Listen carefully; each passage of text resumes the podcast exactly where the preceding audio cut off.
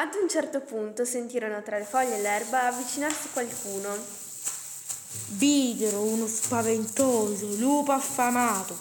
Pierino e i suoi amici ebbero tanta paura. Così di corsa si avvicinarono all'albero per arrampicarsi.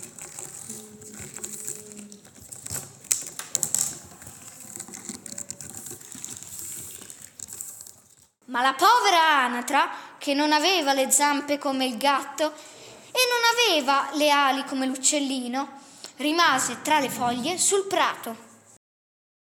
Il lupo si avvicinò e spalancando la bocca la inghiottì in un sol boccone.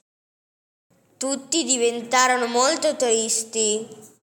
Ma Pierino, che era furbo e coraggioso, propose di utilizzare una corda per catturare il lupo.